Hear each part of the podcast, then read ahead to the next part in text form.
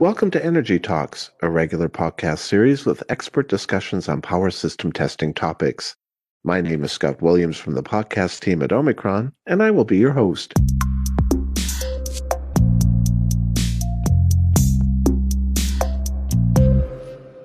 Hello, everyone. In this episode of Energy Talks, we will present part three of our mini series called Digital Transformation in the Power Industry. Together with my guests in this episode, we will discuss the importance of cybersecurity in the digital transformation and how it plays a critical role in power system infrastructures. We will address why it is important to implement cybersecurity now in your facilities, power plants, and substations.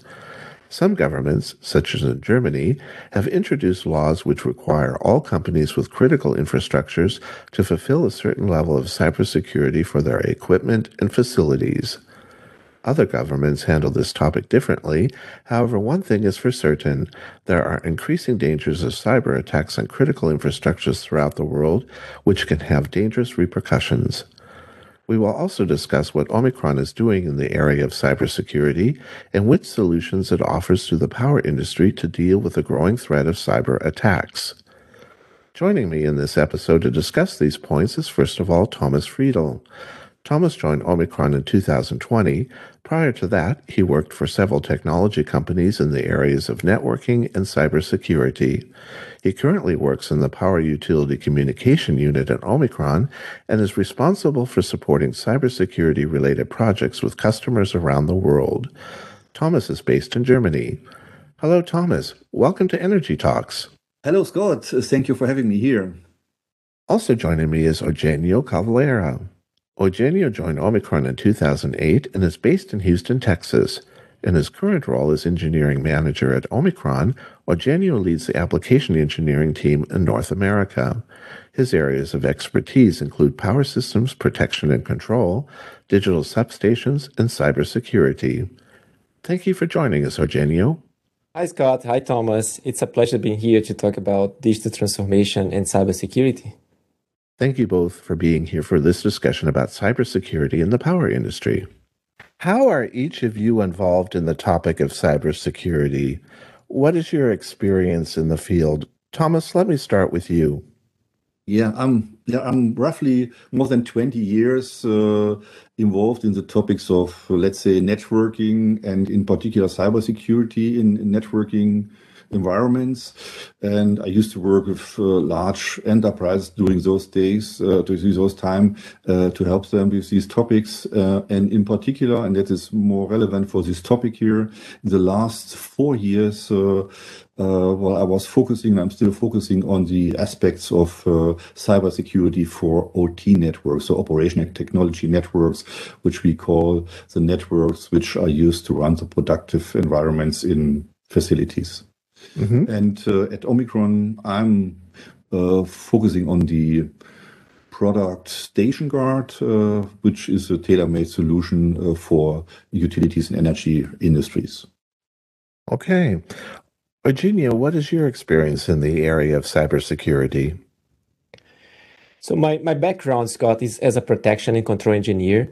Uh, but my involvement with cybersecurity comes from the fact that I'm, I'm highly involved into the digital substation projects and IEC 62850 as a communication protocol in substations.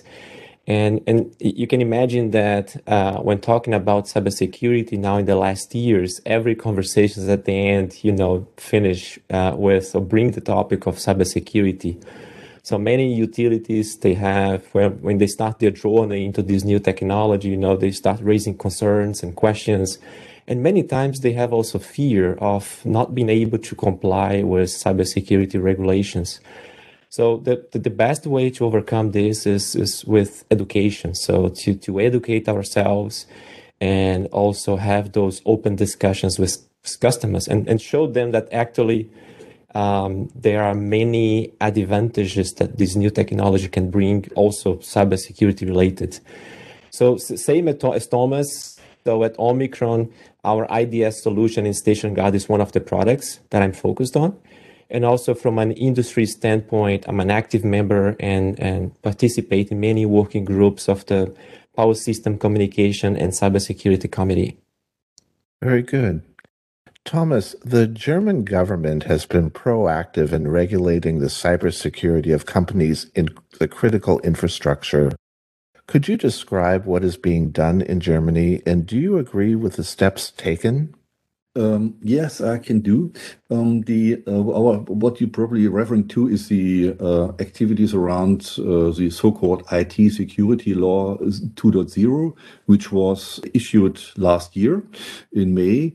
And uh, this the interesting thing is, uh, and that is probably a bit unique to to to these situations that uh, the law was changed or uh, updated uh, after five years where the first version was issued, which is probably a bit uncommon, but it's because of the uh, ever changing and really fast changing situations in the world of cybersecurity. And this um, IT security law uh, 2.0 is now, let's say, uh, sharpening the, the methods and also the ways companies should involve themselves in increasing their cyber resilience. And this law is really focusing on so-called critical infrastructures or in other areas it's called services of special interest for the community, but it's basically the same meaning. Um, and uh, they they really should empower their, in particular, their IT and their OT um, uh, cyber resilience. Um, and uh, because at least we have to accept that the really bad guys also improving their capabilities, and in particular the uh, so-called state-sponsored uh, hackers, which are well organized, well-funded organizations which are working for some governments, and the other ones are the criminal organizations which running basically a business, a business to earn money from, and uh, they are now also more and more focusing to uh, organizations which are running a critical infrastructure. And that is the, basically the background why this uh, law had been changed now last recently. And in that law is there are some more stronger requirements uh, made uh, since before. For example, it's, it's now mandatory uh, by law for critical infrastructure providers to uh, deploy a couple of measurements like in, intrusion detection systems, so, so-called IDS solutions, to be able to detect attackers as early as possible. And also, uh, probably due to the experience of, the first law version, now it's also sharpened in the way that penalties uh, to companies will be given if they don't do this. And that is will probably motivate them to do some more. And finally, the law also empowered agencies which overseeing those kind of processes with more headcount funding and so on, and giving them more rights to being involved and forcing, let's say, forcing companies to improve their cyber security. And overall, to come back to your question, if I'm agreeing to that, so yes, as I'm working in that field of cybersecurity since years, so I feel this is the heart of our community, the critical infrastructures, and we should do everything as we can to protect them. And we see, unfortunately, attacks uh, are now directed to those infrastructures. And I fully agree that we are doing more here. Okay. Thomas, what is the general situation in other countries around the world? Should other countries also follow Germany's lead? Well, I'm, I'm not 100% sure if every uh, country should follow our lead or let's say our example. Uh, but I think in general, we have different initiatives in different countries which are more or less in the same direction to improve cyber resilience for infrastructures or services of special interest.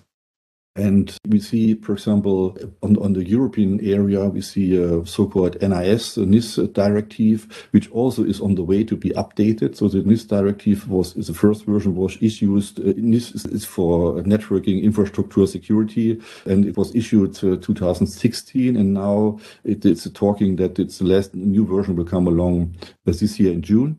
Uh, that means also on the European level, there's a lot of effort spent to improve that and also to have a similar standard. Let's say that, that the countries are more or less on the same level in Europe. So that is very much uh, motivated by the uh, European Union. And then we see some metrics or measurements they are declaring there. And this uh, directive is is similar what we see in the issued uh, law in Germany, for example. And there's a recommendation that these European countries should then look at the new directive and implement laws which will be somehow complying to this directive. So, so we see a lot of uh, uh, movement there, which is very good. That that we see also improvements on the European level. And if you're going down to let's say companies like neighbor companies to Germany, where I'm more familiar with, uh, like Switzerland, so they don't have laws uh, in place yet for this purpose, but they have let's say handbooks and let's say recommendations uh, from the VSE, for example. That's the uh, community of electric uh, engineers, which is kind of standard for Switzerland. So everybody is following these rules there. And uh, also in Austria, there is a discussion, a law uh, in discussion, but it's also very much uh, very close to the NIS uh, directive from the European Union. So there's a lot of things are going to happen. And beside that, you will see also cooperations on the energy or utility field. For example, there is an organization called II, ISAC, European Energy Information Security Exchange uh, community, where I'm in behalf of Omicron an active member of. Or on, on local levels, you have also communities uh, like Alliance for Cybersecurity in Germany and so on. So there's a lot of things are going on, and uh, I think they are all on the same direction made. Okay, thank you, Thomas. Eugenio, what is the situation in North America? Well, in, in North America, the, the North American Electric Reliability Corporation, so in short NERC, is actually the regulatory authority that is responsible here to develop all the reliability standards, right? And, and also enforce compliance. So, and, and what happens is that the entities that are connected to the bulk electric system, so they have to comply to this NERC reliability standards. And when we talk about cybersecurity, then the NERC CIP, so the CIP is the set of standards for, for critical infrastructure protection. And basically, uh, the CIP is comprised of 13 standards um, which apply to the BES cyber assets and substations. And, and they are also classified or they depend on their impact level. So they define, uh, you know, low, medium, and high impact levels and, and based on the severity of what a, an incident could because mm-hmm. um, and some of these standards as part of the CIP are more on a governance side of things. So like they just set basic policies, deal with topics like personal management, training requirements, and even address the topic of supply chain risk management. Um, and some of the other standards are on the technical side. And or technical standards. And at the end of the day, uh, they, they, they, follow more or less the idea of the NIST security framework that creates this, this process, this continuous process of identifying threats, protect, detect, and then respond, right? Mm-hmm. So just to, to mention a couple of, of standards that are part of the CIP, uh, you have the CIP 002, for example, that defines the process of the utilities to identify their assets, identify their threats, and classify them mm-hmm. between those different levels that I mentioned. The CIP 007, for instance, defines uh, system security. So they define some, some uh, requirements as far as protecting, but also define requirements for uh, malicious code prevention. So, like the deployment uh, of, of methods to detect incidents and also generation of alarms and, and generation of events. Um, CIP 008, they enforce the need to have an incident response process in place. And, and the CIP 009, for example, they address the need for the utilities to have a recovery plan when services are affected. So you, you can imagine that, you know, such a standard is in a way always kind of behind um, and it, it's in, in constantly evolvement, you know, based on uh, what is happening and also based off influenced by by other activities in the industry. Okay, thank you, Eugenio. Thomas, the corona pandemic, as well as the current war between Russia and the Ukraine, has impacted all of our lives, not to mention the increasing threat of cyber attacks. Do you think there is a shift in the power system sector towards even more data security and sustainability? Well, uh, Scott, I'm afraid I have to say yes. In particular, sadly, to the Russian war against Ukraine, we see alongside with this, uh, let's say, physical war, there's also a lot of uh, cyber attacks were launched. Uh, to believe coming from the Russians uh, to the Ukraine and in particular to the utility space.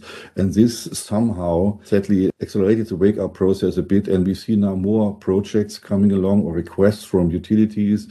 And we see task force from larger utilities were, were built uh, and got a focus to uh, do something quicker than uh, original planned uh, in terms of increasing cyber resilience and doing some more in protecting their operational technology OT networks. So they're, they're unfortunately, uh, it, it's, it's accelerated to the, the situation we have in Russia and Ukraine. Okay. Eugenio, how does the U.S. government plan on handling the increasing incidences of cyber attacks, specifically in the power sector? Well, cybersecurity has been for sure identified as a critical economic and also political risk, right, by the US government. And one of the initiatives of many that I wanted to mention here is that in April 2021, so the Biden administration launched uh, Industrial Control Systems or an ICS cybersecurity initiative. And as part of that initiative, so at the beginning, one of the, the actions they took was they released a 100 day action plan specifically designed for the energy sector, right? And this was led by the Department of Energy, also in cooperations with other agencies. And at the end of the day, the objective was to strengthen the, the cybersecurity of, of the electrical grid. Mm-hmm. Um, and, and interesting enough is that just a month after uh, the launch of that initiative, we all saw in the news, in the headlines, you know, uh, reports about this major cyber attack to Colonial Pipeline, this American oil pipeline company in Texas, uh, where uh, due to cyber attacks, they they had to shut down their pipelines. Mm-hmm. So this just, I think, reinforced the the importance and the need and uh, and and this also led to the government even strengthen that initiative. Um, one interesting thing to to mention that as part of this hundred day uh, action plan, they they derived some concrete milestones, and one of the things that I have identified as critical was the need to enhance the visibility uh, and monitoring and detection capabilities in OT networks, right? So mm-hmm. this was a key measure that they want to improve to also improve the security of the grid. So they they they found ways to to um, stimulate the utilities to look into advanced technology to modernize their cybersecurity defense and encourage them, encourage the, the owners and operators of the grid to implement such measures and such, such technology, right? So um, enhance cyber visibility, detection, and their mitigation capabilities at, at this point, this is just a recommendation, but I can imagine that pretty soon this may end up as well as a requirement in a NERC CIP standard. And that would be pretty much fall in align in alignment, I think, to what Thomas mentioned, what is happening in Germany uh, nowadays. Okay, very good. Eugenio, what are some of the difficulties power plants and substations face when they attempt to improve their cybersecurity? Well, I, I have to start saying, uh, Scott, that uh, many of the regulations now imposed to the utilities are being for sure a big burden on on the engineers, right? Mm-hmm. so, as a protection and control engineers, I kind of uh, feel their pain uh, that they have to deal now with these new processes that uh, at the beginning, it's also influencing the way they do their daily work, right? Even before they start thinking about how to make my substation more secure, they have to continue working and they have to deal this with these new processes related with cybersecurity. So, for instance, a protection engineer now, you know, when they when he goes into the substation, uh, he he's bringing a test set and that test set or that laptop, the maintenance laptop he carries, is considered as a transient cyber asset, as a TCA in in, in the NERC terminology. And um, they have to to manage these transient cyber assets, right? Mm-hmm. Um, also, they have to deal with patch management of their IEDs. Also, if the manufacturer release a new firmware, uh, they have to go through that process from from a cybersecurity mindset as well. So this has a big impact on the way they do their daily work to start with.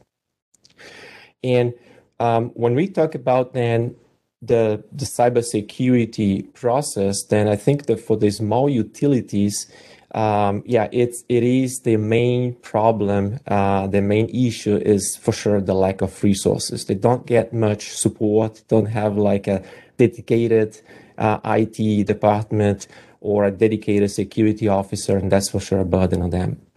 For larger utilities, then uh, for sure um, those protection and control engineers they get more support from IT departments. They may have even a dedicated group inside the utility, and there I think it's very important that those groups work together on mm-hmm. on on a on a big plan, right? Uh, and uh, as as we interact with our customers or with some of our customers, we we hear about some pilot projects when implementing IDS systems, for instance, that, that fails due to that lack of interaction between the groups. Um, so the the IT uh, people they have a very good understanding, of course, of cybersecurity in general, but the OT also knows the requirements of his application very well. So they have to work together on on that plan. And uh, one of the things that we hear that those pilot projects fail is, for instance, because the, the IDSs that are implemented generate so many false alarms that they are just overwhelmed with the things that they have to analyze. And, and at the end of the day, if they go through a very time consuming process of investigating the alarms and finding out that they were false. So at some point, they will not trust the system anymore and they will simply ignore it or start shutting it down, right? So that, that is a, a need identified where, you know, we, we have to implement systems that, that give less or at least close to zero false alarms um, to, to support that process. Sure also another challenge faced by them is um, the, the level of expertise that is required by those personnel to, to analyze and understand the events that they are receiving, right? So, and, and, sometimes a very skilled IT person is required, and the IT engineers have no idea of what what that message that he's receiving mean. So this brings the need of you know another thing on when you implement such a system in an OT environment that the language that those solutions uh, speak should be understandable by both groups, IT and OT, to foster that collaboration between them, right? So mm-hmm. for, for a protection engineer, it's very important that the events and alarms that he's getting is strongly related to his application and that can easily uh, point him out to the cause of the problem.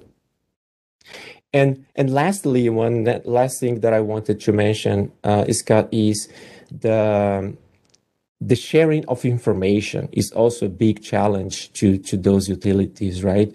Uh, mm-hmm. When they do analysis of those alarms, or even in their daily work, uh, due to these need to be compliant with these regulations, they have a very uh, limited uh, room to to be able to share information uh, with with third party companies and and that at some point they have to find a way as well to to get their job done but at the same time not risking on the compliance side very interesting Eugenio, what are the organizations in the power sector doing to meet these challenges?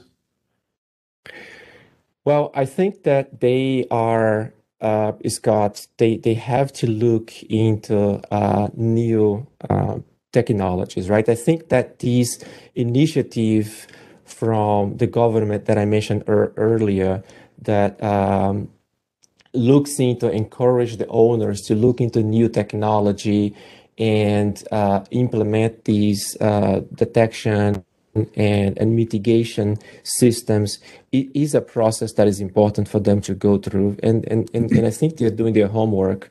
Um, and, and again, remember that close collaboration, IT and OT, that at the end of the day they get tools and solutions that uh, uh, speak their language and, and foster that relationship. I agree. Thank you. Thomas, Eugenio had mentioned this before. Is there less of a risk from any cyber attacks for smaller utilities? Uh, I would say not at all, Scott. It might sound strange at the beginning, but if you think about, uh, yeah, of course, uh, if you compare a huge utility with a smaller one, the immediate impact might be smaller. But we see tendencies and, also strategies, if you would like, from attackers, and that's where really providers and countries are, are, afraid of that if an attacker may launch or capable to launch an attack to smaller utilities at one time, let's say for a given region, for south of Germany or whatever, to smaller utilities, and he's capable to manage that at the same time, the impact might be even larger than for attacking just one larger utility. So that's why it's also very important there's those uh, utilities exchanging information and so on. But their main challenge is for the smaller utilities, and I think that was mentioned by Eugene already, uh, that they don't have these resources. So the bigger ones may have well-stuffed IT and even OT security groups, but the smaller ones that don't have these resources and uh, they're working also quite heavily with second party maintainer and so on. So then we are the, in the area of supply chain attacks, what uh, Eugene, you mentioned also with the example of uh, the pipeline provider in the United States. So there was a that they were not attacked directly, but they were attacked indirectly by compromising supply chain parties here.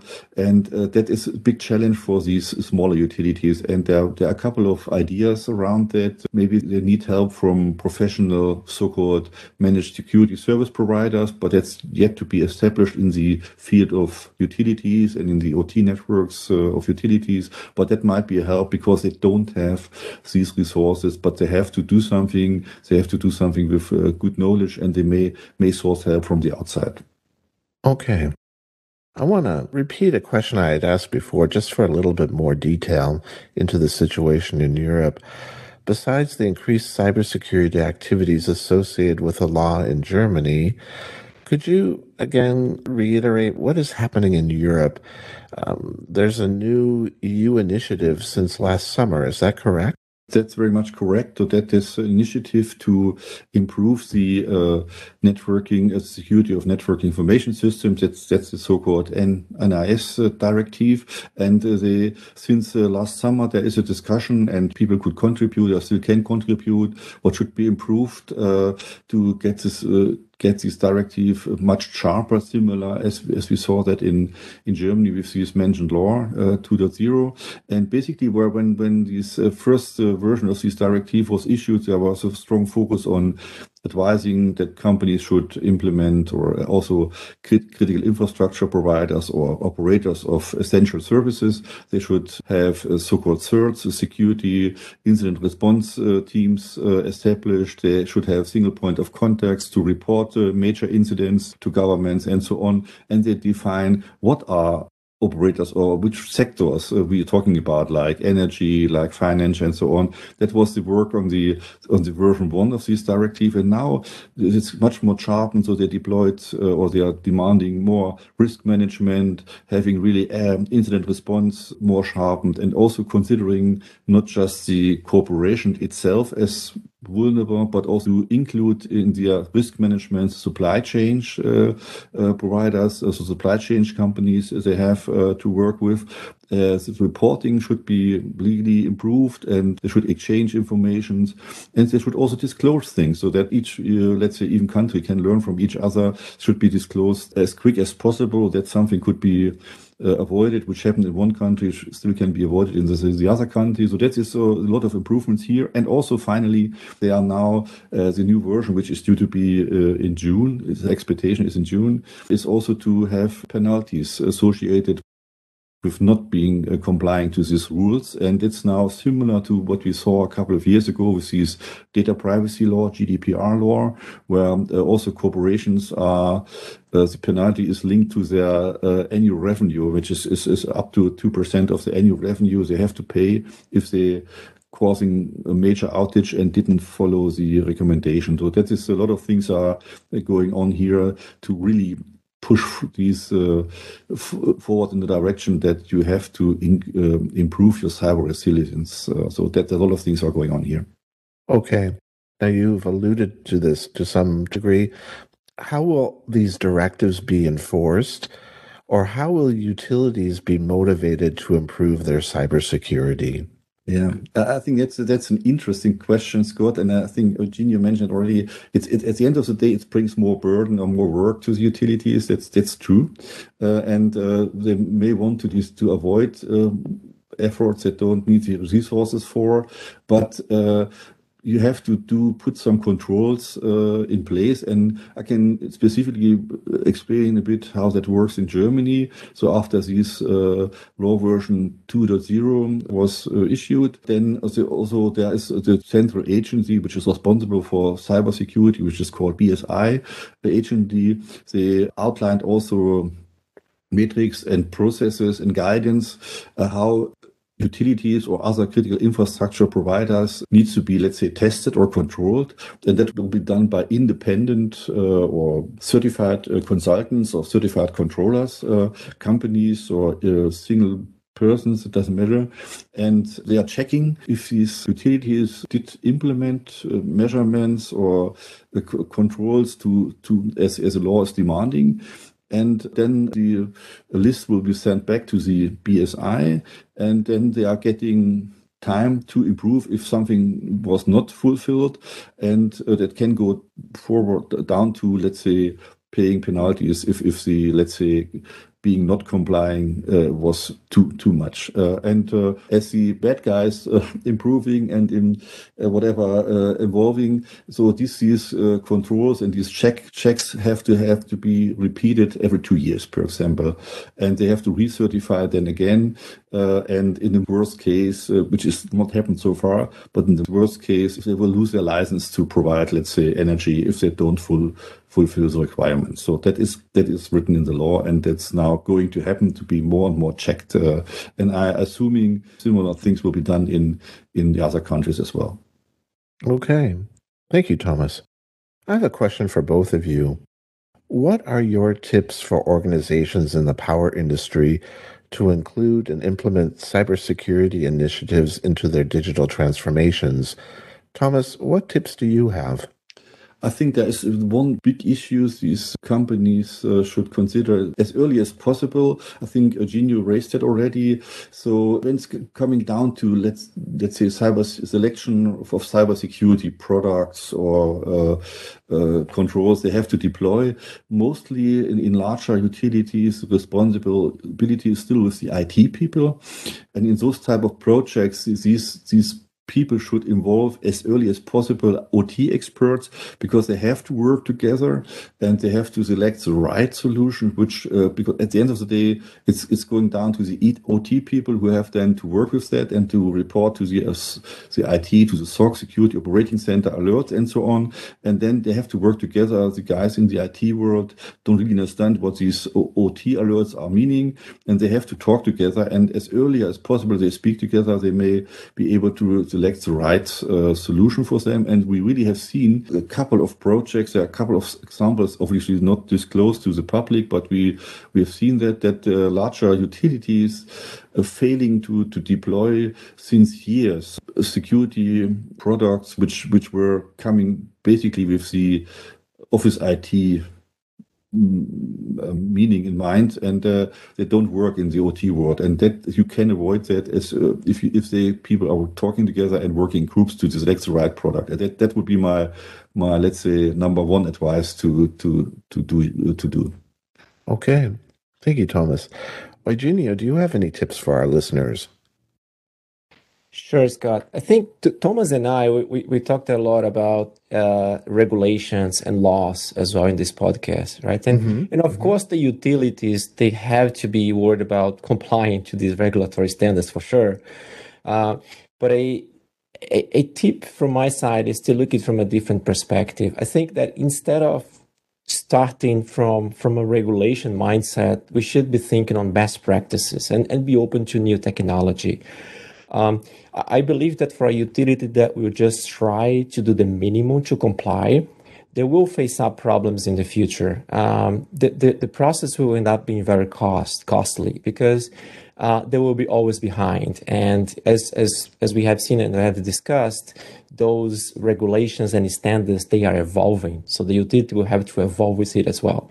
So I I would my tip and and also looking at that as a coming from a protection and control engineer, um, I I believe that uh, we should look at it more from a holistic approach and look at best practices instead right? Mm-hmm. So if they do that, they will be on top of the game, and compliance will just follow, right? So and and share, share knowledge and learn and be out there involved in in in, in discussions in the industry. Um, organizations such as, for instance, IEEE PSRC committees and and other places. Let's just get that discussion going and be looking at best practices um, and, and as said, the, the regulation aspect will just follow it and will be there. Okay. Thank you very much. Thomas, what is Omicron doing to help organizations in the power industry improve cybersecurity around the world?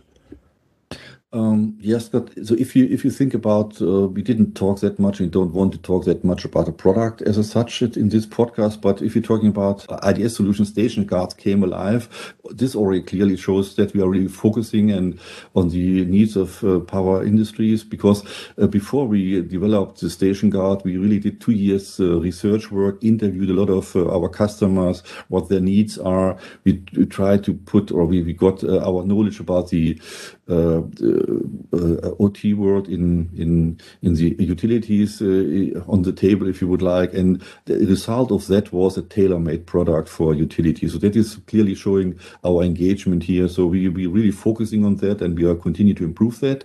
that that's that's one number one.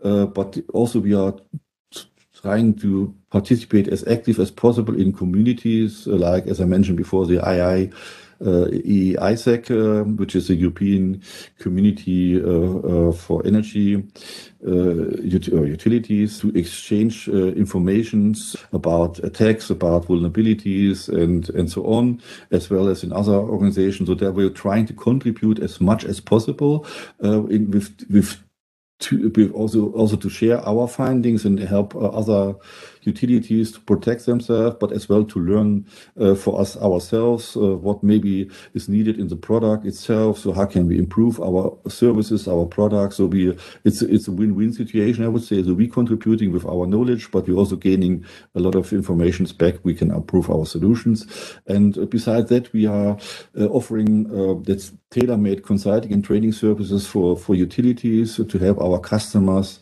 uh, designing the the right cyber cybersecure architecture, and we also train them, we educate them, uh, which really improves their capabilities uh, and to stand uh, really, let's say, against the ever increasing number of attacks. And these attacks also are kind of tailor made uh, for uh, these these industries. So and so you need to be on top of that, and uh, we're trying to to contribute as much as we can. Okay, Eugenio, do you have anything to add? Tom, Thomas already covered well uh, in terms of uh, what we offer as, as cybersecurity solutions for substations, and I, but also as a uh, company that provides uh, testing solutions to, to the industry. And we discussed it earlier about the, the TCA, right? The transient cyber assets. So the test sets are a transient cyber assets and that are brought to the substation and as are seen as an attack vector, right? So uh, therefore, we, we, we, take cybersecurity very seriously uh, throughout the development of our software and hardware products. Um, an, an, example I want to mention is our MBX and, and RBX hardware platforms, and where we have implemented in those test sets many uh, cybersecurity measures that at the end of the day support the requirements set by some of the standards, like like system hardening, authenticated firmware updates, disk encryption, just to mention some. Um, also, an interesting uh, factor is that these test sets they they also kind of provide an isolation from the OT network to the Windows PC. So I do not connect my Windows PC to the network, what would raise another level of, of questions and concerns, right? But mm-hmm. uh, the, the test set kinds of operate as a firewall in between the PC and the OT network. Um, we we also support for sure our customers in their process of clarifying risks that they have identified that could be imposed, you know, by by test sets, for instance, and and we have established a process in house to to handle on how to handle and how to disclosure product security vulnerabilities, and this is something that is is handled by a dedicated team in Omicron, uh, a product security team. Okay, Thomas, where can our listeners get more information about these available solutions you had mentioned? Um, Scott, so the first place would be uh, our our website, Omicron website, but also we we created a specific website which then will it's called www.stationguard.com. So StationGuard is the name of our solution or portfolio. There they can find a lot of additional information, even smaller trainings videos, not that long, but explaining what, what they should do and what the solution is about. Uh, or they can even engage with direct with our experts around the globe. So we, we have more than 25 offices uh, around the globe and we are present in more than, I think, 130 countries. So there's a lot of uh, also direct engagement possible either with us direct or with sales partners of us. And uh, in addition to that, we are doing regular uh, webinars on a regular, uh, we have regular time frames, uh, and uh, we are attending globally fairs and exhibition talking about specific topics about cybersecurity for the utilities. So that's that's all our ways to to learn more about um, more about our solutions. Very good. Eugenio, Thomas briefly mentioned this. There are specific Omicron webinars and online courses could you recommend where our listeners can learn more about cybersecurity through these webinars and courses? Sure. So um, the the listener can find a, a a, lot of resources available in our website for sure. And if we go to omicronenergy.com and look for uh, training and, and, and, and, webinars, for instance, so we have a, a series of webinars that that are, were developed uh, on the topic of cybersecurity. And there, there are a lot of webinars that are presented live. So you will find a date that you can sign to, or you can even find some old uh, recorded webinars available for you as well. What, one, uh, Scott, that I uh, that I really like myself is uh, called a cybersecurity in substations, important aspects for electrical engineers. I think that's a really good start point, you know, for a, a, protection and control engineer to to kind of get his feet wet, you know, on, on the topic of cybersecurity in in substations. So all all these resources are available in our website for you to sign up and and watch. And I wanted to mention as well that some of these webinars are uh, co-hosted with with some of our partners in this field. Okay, very good. So we have some uh, other expert perspectives on this topic through them with these uh, webinars and trainings, do you have to be an Omicron customer to attend them? Uh, no, not at all. They are, they are. We would like to turn them to Omicron customers if possible, but there's no need to be Omicron customer to have a product from us purchased to being able to, to join that webinar. So it's free for all. So we want to teach the community, the people who are involved in utilities to improve their cybersecurity, resilience capabilities, as well as uh, asset discovery things. So we, we want to share this information to, to as much people as possible. Okay. Thank you, Thomas.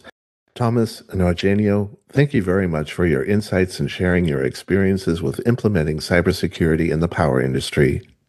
Thank you very much, Scott. You're uh, most welcome. And uh, thank you, Eugenio. It was a pleasure to, to do that together with you. Thank you very much. Yeah, th- thank you, Scott, Scott, for having me here. And, and thank you, Thomas, for the very insightful discussions. Well, thank you both again. And a big thank you to our audience for listening to this episode of Energy Talks.